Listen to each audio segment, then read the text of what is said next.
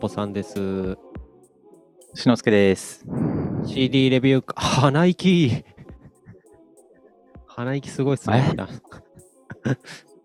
すごい今、。鼻息聞こえたブホーンって聞こえた。本当に気のせいちゃういや、ほんまに。 まあ、ええねんけど。あのーあれですね。えっと、アルバムレビュー会で、今回は何でしょはい。アングラというブラジルのメタルバンドのホーリーランドについてうはい。レビューさせていただきたいと思います。お願いします。はいうん。じゃあ、恒例の紹介から。はいはい。えーアングラというバンドは、ブラジルで1993年にエンジェルズ・クライというアルバムでデビューしまして、エンジェル。えでちなみに、ーまあ、レビュブーラ何ジ年ルぐらさいんの93年。 1993ね。はい。俺よりはい3つ下やん。まあ年下やん。そうね年下やのにあんな偉そうな態度取ってんのか。あ、前アングラのこと知らんやろ。いや、年下ってだけでもう全部見下すから。で、そんな態度悪うしてないと思うで。そうなんでもなんか、うん。俺が敬あ愛おす、ああ、知ってます、知ってます。言ってたで、この間。誰がはい、いつも聞いてますよ。って。誰が誰が言ってたあ、白黒群像でしょって言ってたで、バカにしとるやん。アングラ。白黒群像でし言うてたょはバカにしとるやん。 俺以外の人間が使っていいことはちゃうからな、白黒群像は。言ってたで。どんな知り合いおんのお前。 まあまあ、はいはい。93年ね。うん。はい。で、デビューした時のエンジェルズ・クライっていうアルバムは、まあなんかブラジルのバンドなのに、うんヨーロッパ風のメタルやってるやん。へえ、珍しいやん、すごいやん、ええやんってなって、で、日本でも結構ヨーロッパ風のメタルが、まあ、好まれてた時期っていうのもあったんで、一気にまあ生が知れ知れ渡ったと。そうですね。僕がちょっとさっええき遮ったけど、ブラジルのメタルバンドやねんね。うん。これでも、他なんかブラジルのバンドっておんのあんま知らんけど。有名どこ。えっとね、有名どこやったあの、ソウルフライとか、あんねえーっと、ソウルフライの前身の、前ちょっとポッドキャストでも言ったんやけどな、なんか名前が、うんあー、どう忘れしてし まった。あるよ。ああでのも、スラッシュ系のバンドで有名なのがありますよ。まあ、メタラーさんの中では有名どこはあるっていうことだよね。アングラ以外にもうんおったってことだよ、ちなみにあれやんな、あの、昔さんまがやってた恋の空騒ぎに使われてたようなはアいングラの曲って。えーっと、キャリーオンじゃないそれこそエンジェルくらいの。ワザリングハイツですかね。かななんかイントロ、タララテンテン、タララチャンチャン、ワワワンみたいな。いや、あれあれカバーやからな。アあ、ングラがカバーしてるから。あそうなん。うん。そうですか。失礼いたしました。俺なんかアングラの曲が使われてるやつずっと思ってた。はい、残念ながら違いました。わかりました。で、で、まあ、その後に出した、えー1996年に、えー出したセカンドアルバムがホーリーランドというアルバムで、まあ、今回レビューする曲のアルバムなんですけれども、 2年後や、でね。このアルバムは、はいうん。まあ、ブラジルのバンドやし、もっとブラジルっぽい要素をもりもりにしたアルバムを出してもええんちゃうんみたいな考えなのか、もう少し、まあ、ヨーロッパ型のスピードメタルプラスアルファで、うんブラジルの音楽要素を、まあ、組み合わせたうんアルバムとなっておりまして、はいはい。でこれがね、まあ、個人的にはいいんですよ。うん。うん、ラテンのノリを感じるわ。せやね。でまあ、という感じやね。アルバム的には、アングラの中では一番有名どこなん、ホーリーランドが。それともエンジェルくらい。あ別のやつそんなにそこまで有名どころって感じでもないんちゃうかな。エンジェルズ・クライとうんリバースっていうアルバムが多分一番有名ややと思う。で、その次ぐらいにホーリーランドってアルバムが来るんちゃうかなって気してる。これと、んテンプル・オブ・シャドウは。ああ、そうね。が並ぶぐらいちゃうかな。あとなんかオーロラもあるやんな。うん。この中で比べると、でもホーリーランド自体の知名度はそこまでってこと。まあ上から3つ目か4つ目ぐらいいっちゃうかな。ああ、なるほど。基本的に大学の時に君に借りたんがそこら辺のアルバムで、それ以外知らんねんけど、うんなるほどね。位置づけがちょっと分かってきました。ちなみにさ、ちなみにバンドメンバーは、はい。うん、アバンドメンバーどうぞ。いや、僕まはあ聞きたかったのは、 有名じゃあ先に俺からは聞かせてもらおうわ。これ、はいさっきなんかあの、まあ、ブラジルのメタルバンドとして、なんかノリがヨーロッパ系じゃなくて受けたっつってたやん。うん。これメタル界隈やとどんだけ知名度あんのアングラって。圧倒ま的な。あ国内やと、日本国内やと、うん、まあかなり有名ちゃうかな。メタル好きって言ってる人がいたら、まあ、アングラっつったら、はいはいぐらいな、ああ、アングラいいよね、みたいな感じには通じるってこと。そうやと思いますよ。うん、なるほどね。有名どこない。うん。で、メンバーがこの時のボーカルがアンドレ・マトスっていうボーカルで、あで、まあ3枚目のアルバムを出して、もうう、ん。まあ、やめてしまったんですけれども、あ、ボーカルはやめてんね。まあその後に、うんええ、まあ、エド・ファラスキーっていうボーカルもうん入って、うんリバースっていうまた有名なアルバムを出して、あ、はいはい。ね、しばらくしてやめて、うんで、その後になぜかラプソディー・オブ・ファイアっていう、はいイタリアのシンフォニー系のメタルをやってる人が、うんまあ入ってきて、うんうん。今はあその人そうがまあフロントマンラプソディオブファイヤーなない。なるほど。うん。ラプソディオブファイヤーのボーカルの人が入ってきたってことそうやね。え、ラプソディオブファイヤーのボーカルの人はクビになってラプソディを名乗ってたんじゃなかったどうやったっけいや、違うで。何やったっけあれ。どどうなってんのねラプソディっていう名前からラプソディオブファイヤーっていう名前になってんや。ああ、それはボーカルがラプソディ、ラプソディからボーカルだけ抜けてラプソディオブファイヤーにな った。まあなんかその辺の話するとすごいややこしくなるんやけど、単純にその名前が変わったのは、うん権利上の問題が発生したからっていうだけで。で、ああ、じゃなんかあラプメソデンィバーっはて一緒なん大変や。はある。メンバーはラプソディのまんまでラプソディオブファイヤーになって、で、ラプソディうんオブファイヤーのボーカルが今アングラに入ったってこと。うん。そうそうそうそう。うん、ちなみに、メンバー遍歴は結構変わってんの、アングラって。コロコロ。結構入ってますね。あのーまあ、初期のオリジナルメンバー、うん今残ってるのは、ギターの一人のラファエル・ビッテンコートっていう人だけで、ももう一人有名なキコル・レロってキいコうギタリストはメガデスがいましたしね。今、そうね、メガレスで。うんホーリーランドの時もキコはおったん。ホーリーランドの時もおりましたよ。初期メンバーやからね、キコル・レロ。なるほど。で、まあ、メガレス入って抜けたって感じなんやな。うん。なるほど。分かってきました、アングラ界隈が。はい。はい。じゃあ、まあ早結速、構ごちゃごちゃして。うん。なんかメンバーとかややこしいけど、早速点数いきましょうか、ほんじゃ。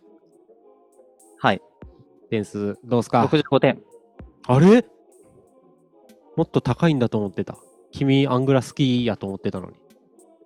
あやっぱ聞いてよかったっすよ。うんいや、なんか点数は低いんやけど、うんまあ、思い出補正とか、うん。なんか、ちょっと違う観点で見たら、うん90点ぐらいいくかな。でも、冷静に聞いたら65点やなっていうのが今回のあー、なるほ感ど、ね想。。今の感性で聞くと65やけど、まあ、うんおも 思い出補正以外ないやろ。 とかっていう。いやー、まうあ、んその後、この後ちょっと話しますわ。ああ、はいはいはい。なるほどね。はい。僕は50やな。なるほど。うん。なんかマイナス点のとこはもしかしたらメタさんと一緒かもしれん。思い出補正俺特にねえし。まあ、先からっぽさんの感想聞きましょうかね。出会ったっていうのを。そうっすね。じゃあまあ、うん。なんか悪かった理由やねんけど。うん。なんか子供やなと思ってさ、曲が。うん。うん。すっごい全部子供っぽいなって思ってもうてん。うん。そこよ。 うん。うん。なんかわるで 例えば、なんかあの、まあ、カロライナ4、4曲目とかさ、はい曲の展開コロコロ変わるやん。うん。なんか、まあ、め、いや、そうやね。まず最初に子供っぽいなって思ったのは、あの、3曲目のサイレンスディスタンスの、うん。まあ、サビっつうかコーラスが、もううん電車シュッポッポみたいなイメージ湧いちゃってんな。シはュッいポシュッポシュッポシュッポみたいな。なんか子供っぽいなってそこで思ってしまってから、カロライナ4のイントロの、まあなんかあのコーラスワークとかも全部、なんかな、ディズニー感が拭えへんねんな。うん。ディズニー、フロリダ行ったらかかってそうって思っちゃったんですよね。はいはい。一個はあのアレンジとギターのアレンジとかでドラムとかも結構好きやねんけどアレンジはいいなと思ってんけどやっぱメロディーがなボーカルの、うんメロディーラインがちょっと単調というか、まあうん分かりやすいというか、うんそこがなんかその子供っぽさを感じてんのかなっつうのとあと無理くり曲展開させるのも、うん。なんか一曲の中で静か急にガコガコって入るとかあんねんけどなんかそういうのをなんかちょっと、まあ若気の至り感を感じるというか、うんなんかねキラリと光るなこの展開ってあんまなかったんですよね正直聞いててうん。だからまあなんか展開うんなんかいまいちやなと思うのとでも一番はボーカルメロディーがいけてない、でも後ろのアレンジは好きって感じですうん。特にやっぱあの最初のクロッシングとか、あのーうんまあ、サンプリングの鳥の音鳴ってるやんうん。ブラジルの鳥の声やなとか思ったし、はいはいはいは日い。本の鳥の声じゃそれなはいなとか いやあれブラジルの鳥の音やなと思ったしあとやっぱナッシングトゥーセルなんだかんだ言いながらあのイントロのザッザカザカザあるやん、はいあそこでやっぱドラムがライドで裏拍いくっつうのがノリがラテンとかうん。ええなとかやっぱ思っ聞き始めは良かったんですよただナッシング2世もサビに行くと、メロがなあなんかもうこの上下の起伏のないメロディーサビに持ってきがちじゃないですか結構あー、まあそうっすね。このアルバムに関しては、そんな印象はそう確そかうにそうあるかもしれないサビでそこやし、それ以前のメロディーもちょっと子供っぽいし、ってところですかね。なんか個人的には、あの、7曲目のメイクビリーブはすごい良かった。なんか、うんこのアルバムだとメイクビリーブいいなと思って。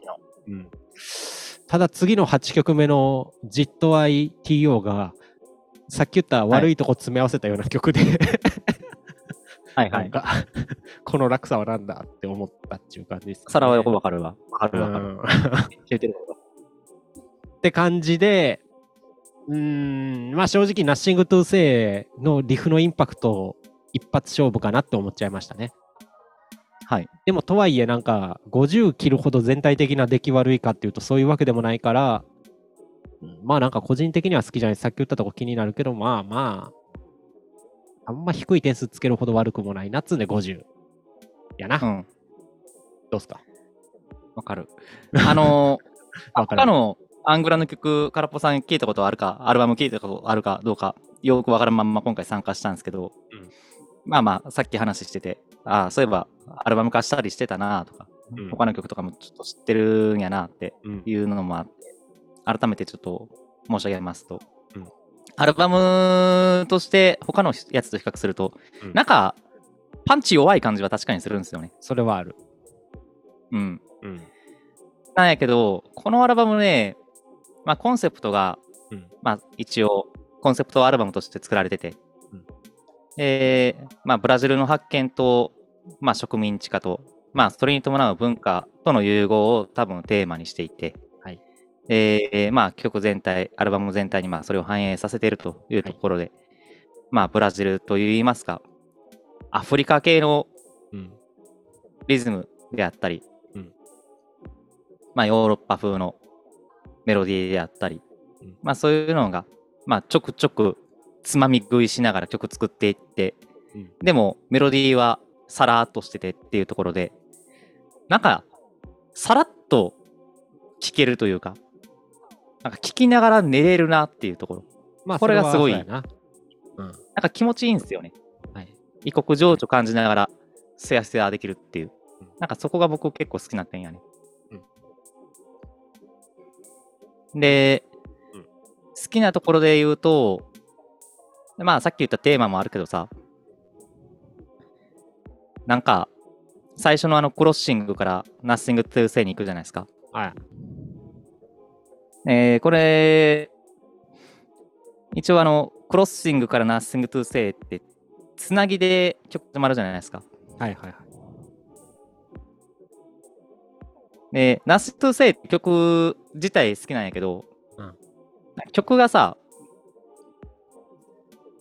ポルトガルがブラジルの土地を支配していってる様子を描いてるじゃないですか。まあうん描いてるんですよ。はいはい。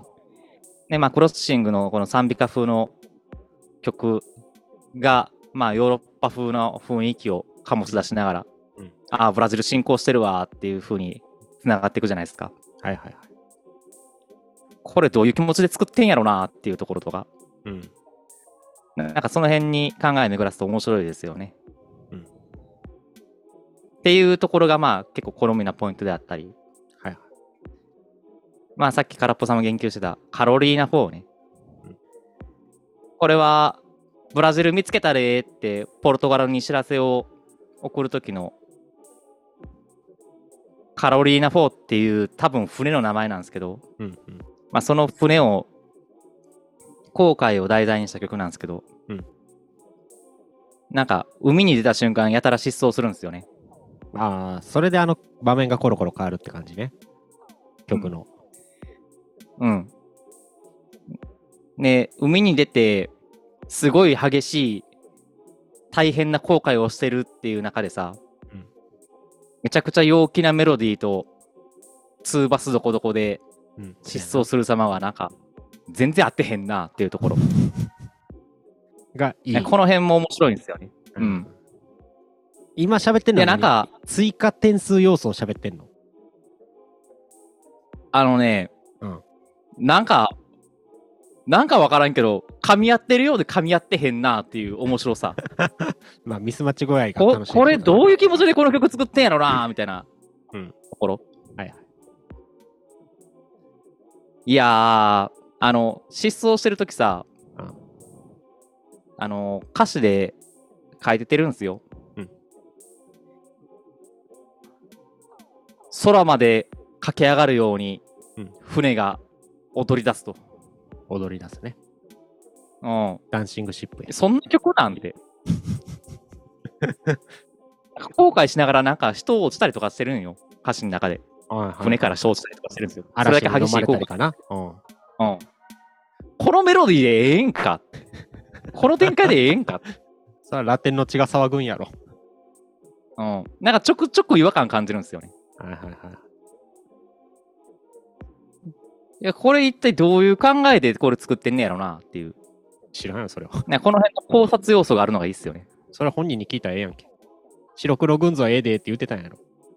うん。喋れる、そんな会話できるぐらいやったら聞いたらええやん。どういうつもりで作ったんって。あ、言うてたで。なんて、あの時は若かって。 子供っぽい。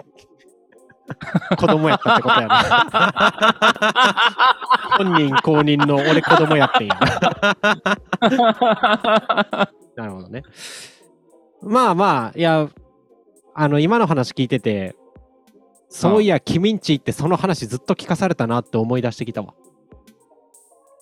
あ、その話しやったっけあのカルライナ4の船の話とか、ナッシング・トゥ・セイうでんそのブラジルに遠征行った話とか、こういう曲やねんってなんか、君んち行ってな、俺、君んちのあのコンビニのただ弁当食いに行ってただけやのに、その話聞かされたの思い出してきたわ。 10年間俺これ言い続けてる。大学の時からやってたぞって。君があのコンビニでバイトしてて廃棄弁当家に溜め込んでるから、俺がそれ食いにもそもそっていくと、アングラはなあって話でそれ聞かされたの思い出してきたよ。10年経って同じ熱量で喋れるのすごいな。あまあまあまあ、 いやでもね、その時と今とで見た時、やっぱあの、なんかやっぱ若さみたいなのを感じますよね。若いっすね。すごい感じる。で、まあでも65点って君つけて、うん。で、思い出補正プラスアルファみたいな最近言ってたやん。うん。そのプラスアルファの部分が、今うん喋ってくれたそのミスマッチ具合ってこと。まあそうやね。ミスマッチ具合があるから一周回ってこれ考察要素なんちゃうかっていう。なるほど。だから曲単体とか、冷静に何も考えずアルバムで聴くと65やけど、そういう 深読みというか、なんでこうなってんのって考え出すと、おもろくなって点数上がるってことやな。そうそうそうそう。んあなんか、なんでなあんって思いながら結構聞くからさ。なんか、その結果、このアルバムが多分、アングラのアルバムの中でもダントツでうん周回してる回数 が多分、多いと思う。あ あ、なるほどね。そういう聞き方な。あーうんはいはいはい。ちなみに、まあそういう要素抜いて65で低めで、ちょっとまあ低めやなって俺は思ったんですよ。メンタさんにした。もっと高いんかなと思ってたけど。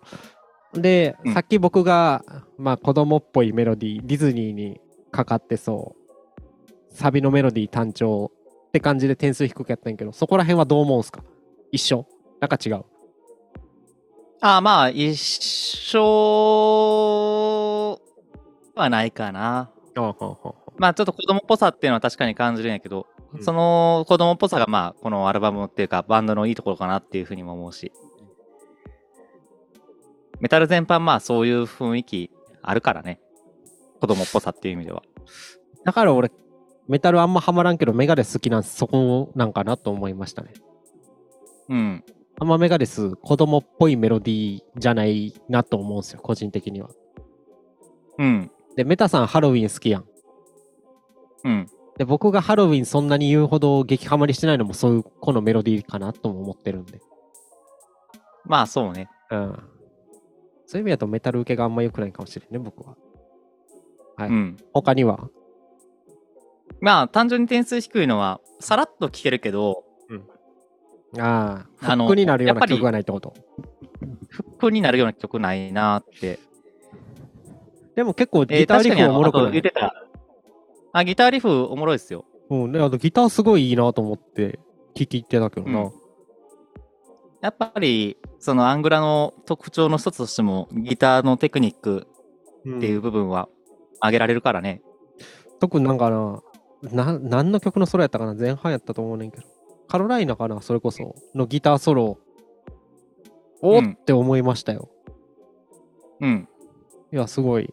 よかった。なんこれかあの、この頃ギターソロ弾いてんのって多キ分コルーレイロもう一人の方。あ、キコルーレですよ。やっぱキコすキごコいルーレねロ。やね。裏のなんかチュすクチュクごい。ね。裏のチュクチュクしたリフ弾いてんのも キコルーレイロあれはもう一人の方。多分リフ担当はラファエル・ビッテンコートちゃうかな。あの、アルバム収録した時はどういう風にしてたんかはようわからんけど、大体なんか、あー、テクニカルやなーっていうギターソロはキコルーレロが弾いてると思います。あラファエルもすごいね。まあ曲作ってるのがね、大体ラファエルやから。あ、そうなん。うん。ほな、ラファエルのボーカルメロあかんやんか。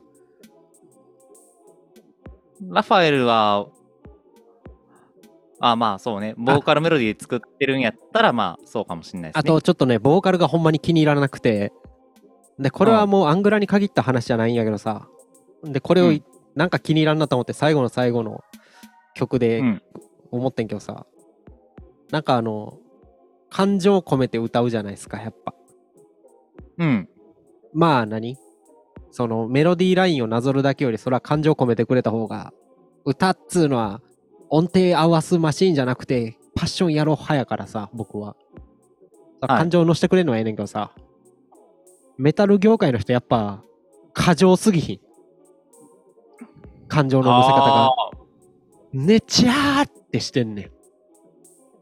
あーはい。そこがね、なんかあの、オーバーリアクションな俳優見てるみたいで冷めるんすよね。うん。ちょりしてんなって思いました。まいやーあ、アングラに限ら俺ずもかなこっれて気ですするけど。これで育ってるから、もうそれはね、思わへんねんな。なんやろな。うん、そうなんかもしれへん。いやー、すごい、なんやったかな。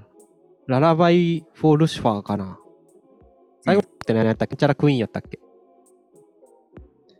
クイーン・オブ・ザ・ナイかトっか。こいいんや。ここクイーンらオブザナイト辺の曲聴いた時にそれを、あ、だから俺ちょっと苦手なんやって思った。うん。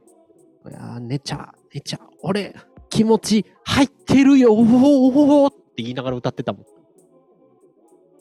多分俺こういうの好きやからミートローフも好きなんちゃうかな。あー。ミートローフまたあっさりしてへんかった声質なんかな、単純に。あ、こういう質はあると思う。なうんか、ん癖ありすぎる よな。あの、この、いや、正直癖はめっちゃあアる。ンドレ・マトス。うん。いうん癖はすごいある。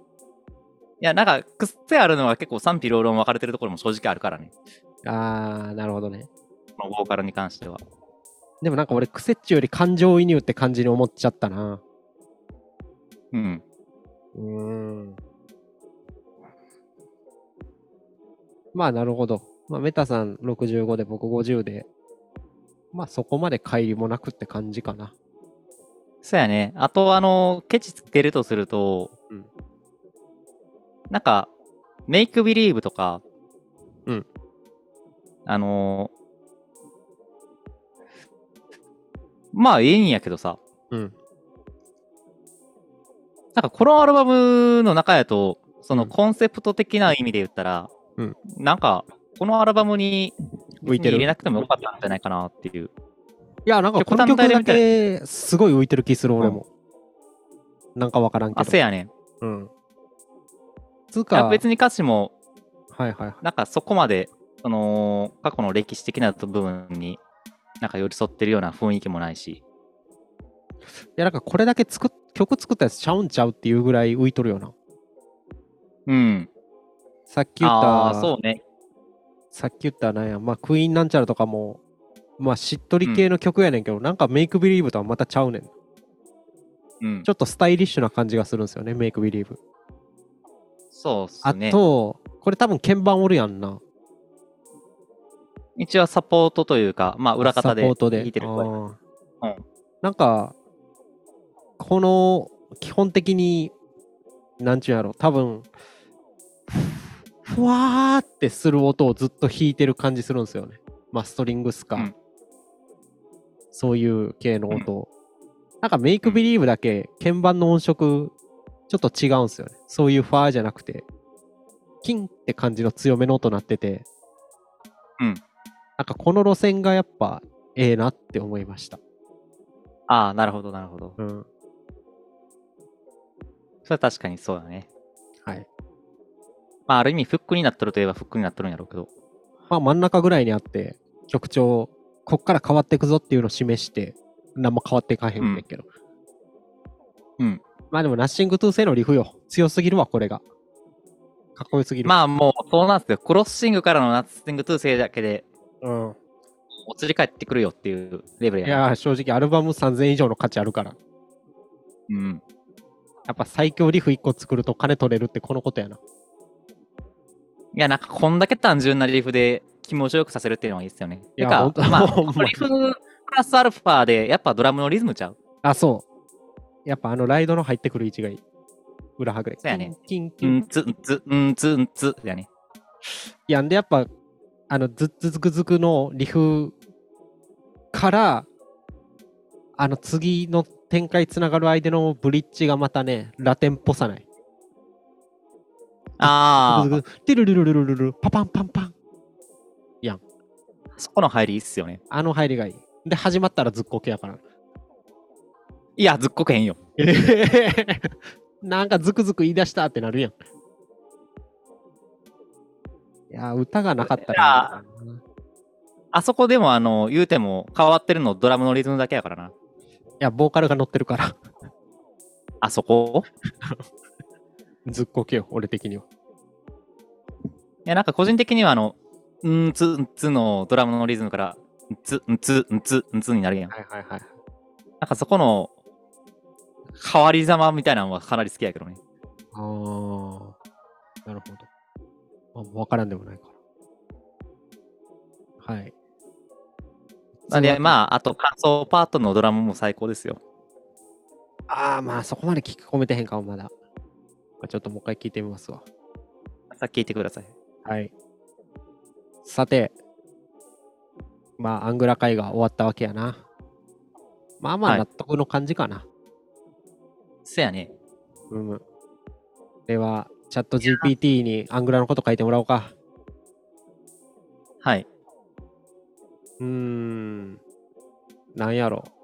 アングラ、ホーリーランド、ディズニーはいかな。いや、でもこれは君が言葉選んだ方がええか。君が選んだアルバムやし。えー、そうね。うん。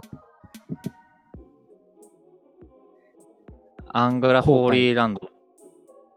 船、海、嵐。10年間。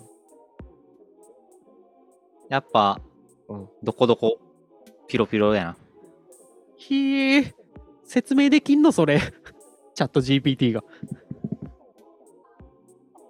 どこ。まあ、メタルと言ったらね。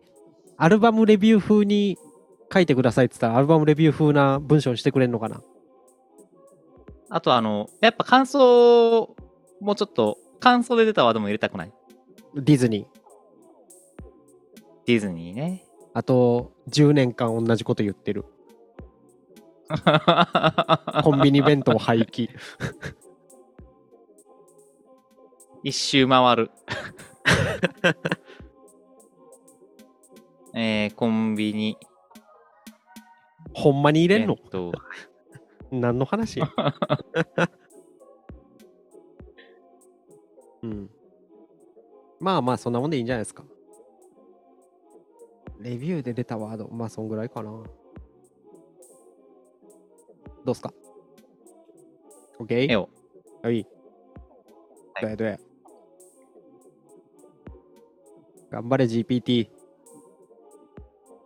お前やったらいけるはずや。来るで。来たハラッポラジオ新エピソード。うんカルチャーや音楽、日常のあれこれを深掘りレビュー。うん。今回の放送では伝説のバンド、アングラの名盤、ホーリーランドをフューチャー。うんどこどことなるドラムと、ピロピロと跳ね飛びるギターサウンドに、リスナーはきっと魅了されるでしょう。頭悪そう。さらに魔法の王国ディズニーを一周回る旅のレビューも、その魅力やそして訪れる際の注意点など、空っぽなラジオならではの切り口でお届けします。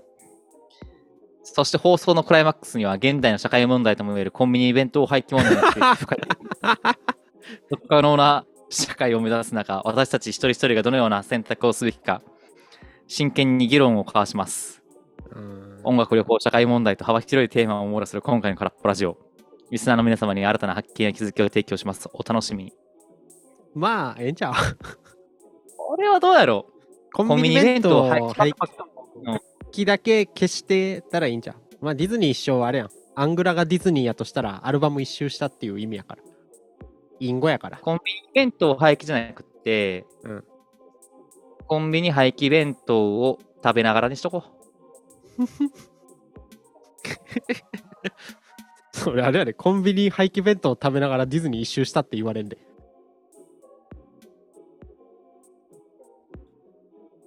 あ、もう打ち込むのに必死で返事してくれ。悲しい。じゃあ、行くで。あ、いい。人工知能あええええやんお、来た。空っぽラジオ新エピソード。うん。音楽の深海と現代のリアルを交差させてお届け。音楽の深海。この回では伝説のバンド、アングラの名作、ホーリーランドが特別にフィーチャーされます。そのどこどこと心地よくなるリズムと、ピロピロと軽やかに響くメロディーに、リスナーはきっと引き込まれるでしょう。この子ピロピロがな。そしてセグメントとして、一周回る企画、何を一周するのか、そのサプライズをお楽しみに。おさらに現代の課題として取り上げられるコンビニ廃棄弁当、今回の放送ではその廃棄される寸前の弁当を手に入れ、放送中に実際に食べながらのレビューを展開。あじゃあもうそう社会的な意味合いや背景について触れつつ、リアルな感想を赤裸々に語ります。ええやんって言うほど変わった 何も変わった気せえへんねんけど。これでお願いしまうんすいい。いいんじゃないですか。どこどこピロピロっつうワードがな。うん あれやけど。はいはいはい。はい。ぜいう。